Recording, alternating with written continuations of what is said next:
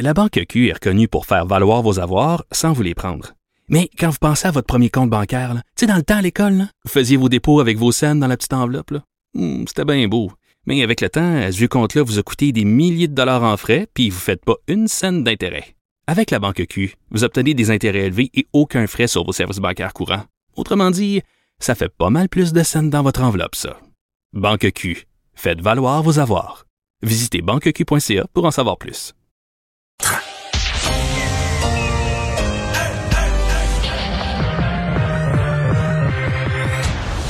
Deux,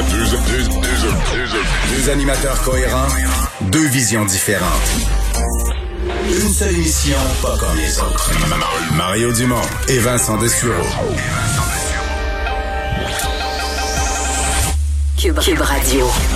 Bonjour tout le monde, bienvenue. Bonjour Vincent. Salut Mario. Alors, euh, il fait beau, c'est incroyable. Oui, il faut en profiter. Hein. une semaine complète, à part pour les gens dans l'extrême est là, qui vont manger un peu d'ouragan, de reste d'ouragan, le reste tout le beau du temps qui Québec, passe. ouais, toute une belle semaine.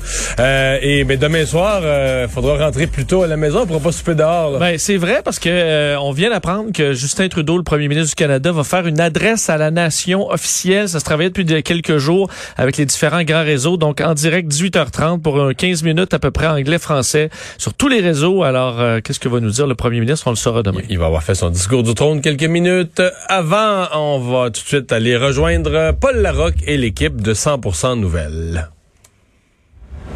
C'est le moment de joindre Mario dans son studio euh, de Cube Radio en direct. Salut Mario. Donc, euh, ben, parlons-en de cette nouvelle. Le Raymond Filion nous a, nous a confirmé. Mario, ça se discutait depuis quelques jours. Bon, ça a été euh, rendu public euh, maintenant. là. Qu'est-ce qui se cache derrière la stratégie de Justin Trudeau? Là, je le rappelle pour ceux qui se joignent à nous, Mario. il y aura un discours du trône qui sera très, très long demain, dans lequel, normalement, Mario, un discours du trône, c'est le plan de marche du gouvernement. Voilà que le premier ministre, le chef libéral euh, a demandé et obtenu du temps d'antenne tous les télédiffuseurs au pays pour faire un discours à la nation à, à 18h30 demain. Mario, avec ton expérience, qu'est-ce qui se cache derrière ça? Ben, je pense euh, il y, y a deux deux grands euh, deux grands éléments qu'il faut regarder. Le premier, c'est qu'il n'y a pas de doute que M. Trudeau euh, veut relancer son gouvernement. Il était conscient quand il a prorogé la session, donc arrêter tous les travaux, fermer le Parlement il y a un peu plus d'un mois. Euh, ça allait pas bien, le We Charity, etc. C'est pas pour rien qu'il faisait ça. Et donc là, euh, laisser entendre qu'il voulait repartir sur de nouvelles bases, euh, une, la relance d'un gouvernement plus vert, la relance d'un gouvernement plus social pour l'équité, l'égalité, etc. Alors, il voudra sans doute là, porter ces messages-là auprès de la population et redonner un élan à son gouvernement. Je pense qu'il y aura aussi la pandémie, là, inévitablement. Euh, la deuxième vague, cette fois-ci, c'est... Oui, c'est encore malheureusement au Québec qu'il y a plus de cas, mais il y en a des éclosions majeures en Alberta. Il y a beaucoup de cas en, en- en Ontario, la Colombie-Britannique, Colombie- Colombie-Britannique aussi. Donc, à à la grandeur du Canada, on sent la deuxième vague. Et il voudra sans doute faire mention de ça aussi. Le danger, évidemment, euh, ça fait 12 ans qu'il n'y en a pas eu, là. Tu fais une adresse à, na- à la nation, tu profites d'une tribune extraordinaire, tu convoques toutes les télés, tu obliges les plus nombreux toutes les télés à te donner du temps d'antenne, Ma- mais, mais tu vas t'analyser avec une loupe, là. Ouais, parce que c'est un moment solennel. Là. Un premier ministre ne peut pas, pour des considérations partisanes, réclamer du temps d'antenne, parce que normalement, c'est dans des moments exceptionnels. Alors, il aurait pu faire une conférence de presse, euh, comme il faisait Hmm. à tous les jours à 11 heures, ou donc il choisit ce, ce, ce moment-là là, et, et de réquisitionner en quelque sorte les zones. Remarque, c'est pas obligatoire, mais la pression est forte euh, euh, en ce moment. En tout cas, ce serait intéressant de voir, parce que si c'est une manœuvre strictement partisane, euh, Mario, ça, ça, ça va faire jaser, ça donne. Oui, non, il, il met de la pression. Là. Évidemment, si on fait l'analyse de ça, que ça ne justifiait pas une adresse à la nation, euh, là, là, il aurait, il, comme on dit, il pourrait tirer dans son propre filet, là, tirer dans son propre but. Donc, euh, je suppose quand même les libéraux sont des gens d'expérience, connaissent la l'importance du moment. faut quand même se rappeler les libéraux et les adresses à la nation récentes. La dernière fois qu'il y en a eu une, 2008, euh, c'était parce que les partis d'opposition voulaient renverser le gouvernement Harper. Et c'est Stephen Harper qui avait un peu pro- qui avait convoqué ça. Ouais. Et c'est le moment où Stéphane? Dion, Stéphane Dion s'était Ouais. magané, là. Mario, je pensais que tu allais imiter un peu M. Dion. Tu fait là, on va le faire à 3, 2, 1, OK? Ce qui est arrivé, 3, Avec- 2. T'es pas... Mario, vas-y. Stéphane Dion. il disparaissait. Il disparaissait, puis on voyait juste la bibliothèque. Ah, c'était un moment Il il euh, jamais incroyable. remis, hein. non, non, je pense que c'était la fin de sa carrière comme chef. Après ça, il s'est plus Le jamais... début de la fin. Ouais. Ouais. Ouais. Euh, Mario, euh, en même temps, parlons-en du discours euh, du trône. Évidemment, il met la rondelle en jeu. C'est le plan de marche du gouvernement. c'est un vote de confiance parce qu'il faut qu'il soit adopté dans un Parlement minoritaire, Mario. Mais avant d'aller là, moi, j'ai une question pour toi. Julie Payette va lire le discours du trône. Est-ce que tu as un malaise avec ça, toi? Écoute, je le rappelle, il y a une enquête en bonne et due forme pour sa conduite des plaintes de harcèlement psychologique. Euh, contre elle. Euh, on apprend euh, aujourd'hui la CBC nous apprend que Justin Trudeau n'avait fait aucune vérification sur le passé de Mme Payette parce que ça avait mal tourné dans ses deux emplois précédents pour cette raison-là. Mario, est-ce que tu as un malaise avec ça que le fait que ce soit elle qui, qui hmm. demain le discours du trône? Oui, j'ai un malaise avec ça, moi, personnellement. J'ai posé d'ailleurs la question ce matin, autant au Bloc qu'au NPD. dans les deux cas, on, on, se réfugie derrière le fait que là, on est on est pris dans cette situation-là. C'est elle qui est là. Euh, c'est très long et très complexe. Si c'est faisable, c'est très long et très complexe de procéder à un changement comme celui-là. Parce que c'est pas banal le poste de gouverneur général. Donc euh, voilà, je pense que tout le monde doit se mettre. Est-ce qu'il y a un malaise? Pour moi, la réponse c'est oui, absolument. Euh, il est un mm. peu tard. Il aurait fallu que les vérifications auprès des anciens employeurs soient faites en temps et lieu avant de procéder à la nomination. Parce que quand on scelle la nomination, c'est pas facile à défaire. On va voir s'il y aura des passages sur euh, la lutte à l'intimidation, par exemple, ou au harcèlement euh, dans ce discours-là. J'imagine deux secondes.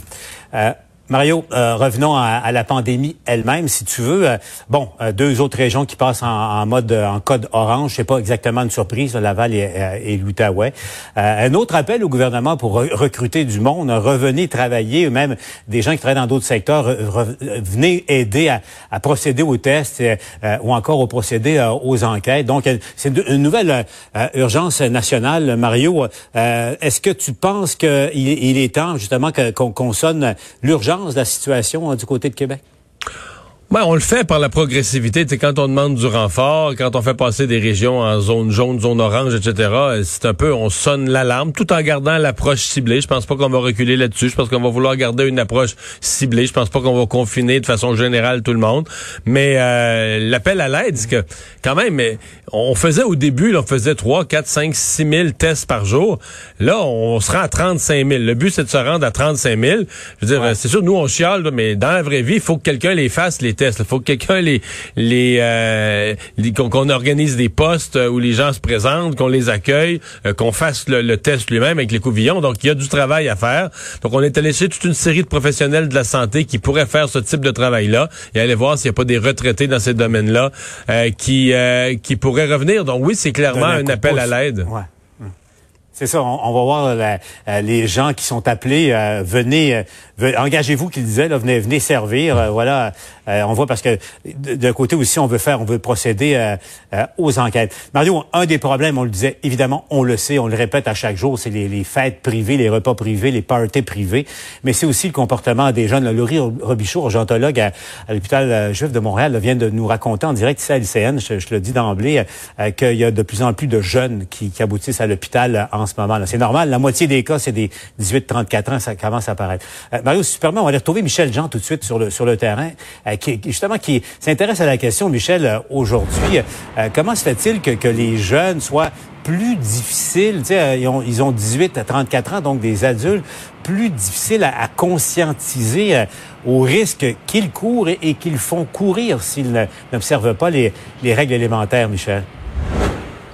Vous savez, Paul, si on regarde l'ensemble des pays, euh, comment ils ont réagi à la pandémie, les pays, parmi les pays où on a mis en place les mesures les plus strictes de confinement, ce sont parmi ces pays-là qu'on voit actuellement la deuxième vague frapper le plus fort. Je pense à l'Espagne, je pense à la France notamment, où les règles de confinement avaient été très strictes, très sévères. Qu'est-ce qui se passe? C'est qu'une fois qu'on déconfine, il y a un sentiment de liberté qui est retrouvé.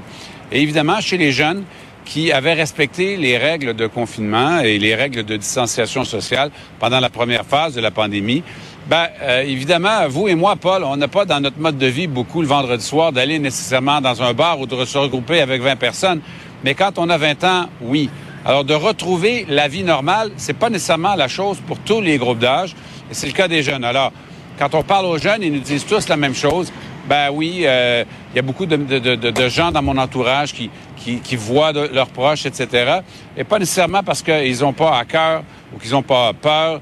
Ils n'ont pas peur pour eux, Euh, mais évidemment, donc, c'est dans ces groupes d'âge-là qu'on le voit. Et ça, ça se traduit par ce chiffre que vous avez nommé, que oui, en- là, je vous parle, moi, en direct de Montréal, ben, la moitié des cas euh, supplémentaires, il y en a euh, 200, 142 aujourd'hui, il y en avait 219 hier, des nouveaux cas d'infection.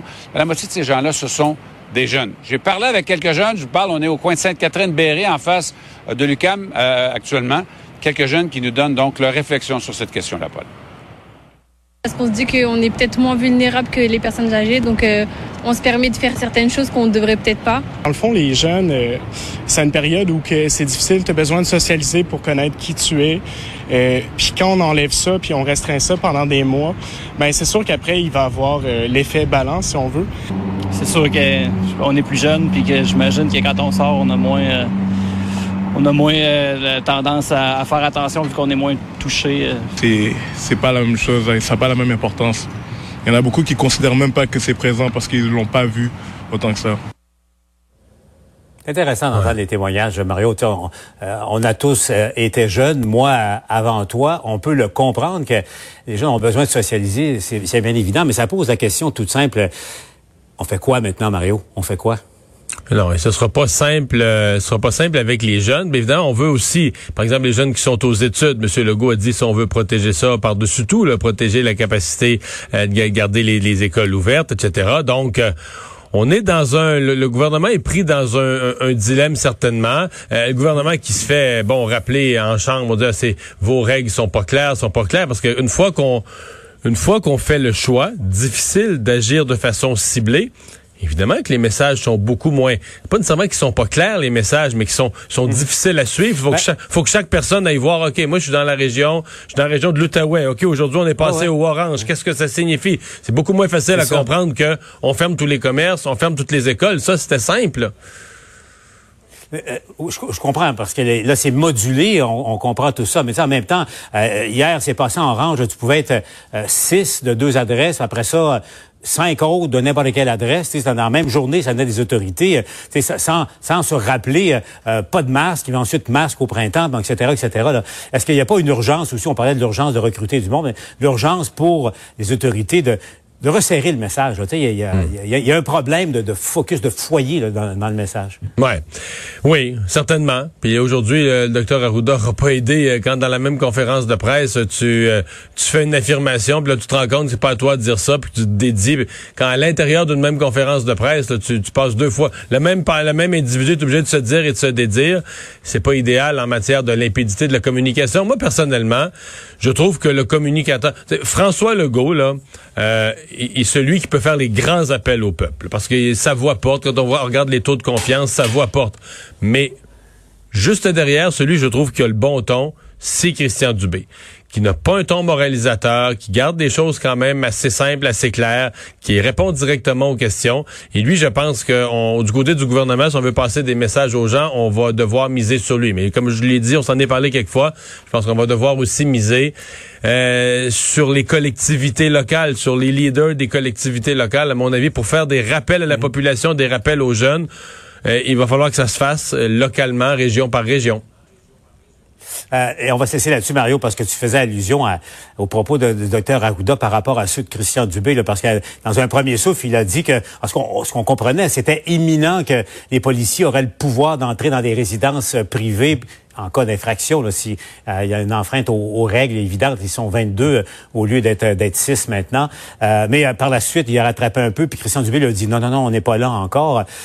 Ça repose encore la question, tout ça. Mais Mario, est-ce que l'autre question, est-ce que Dr Arruda est toujours l'homme de la situation?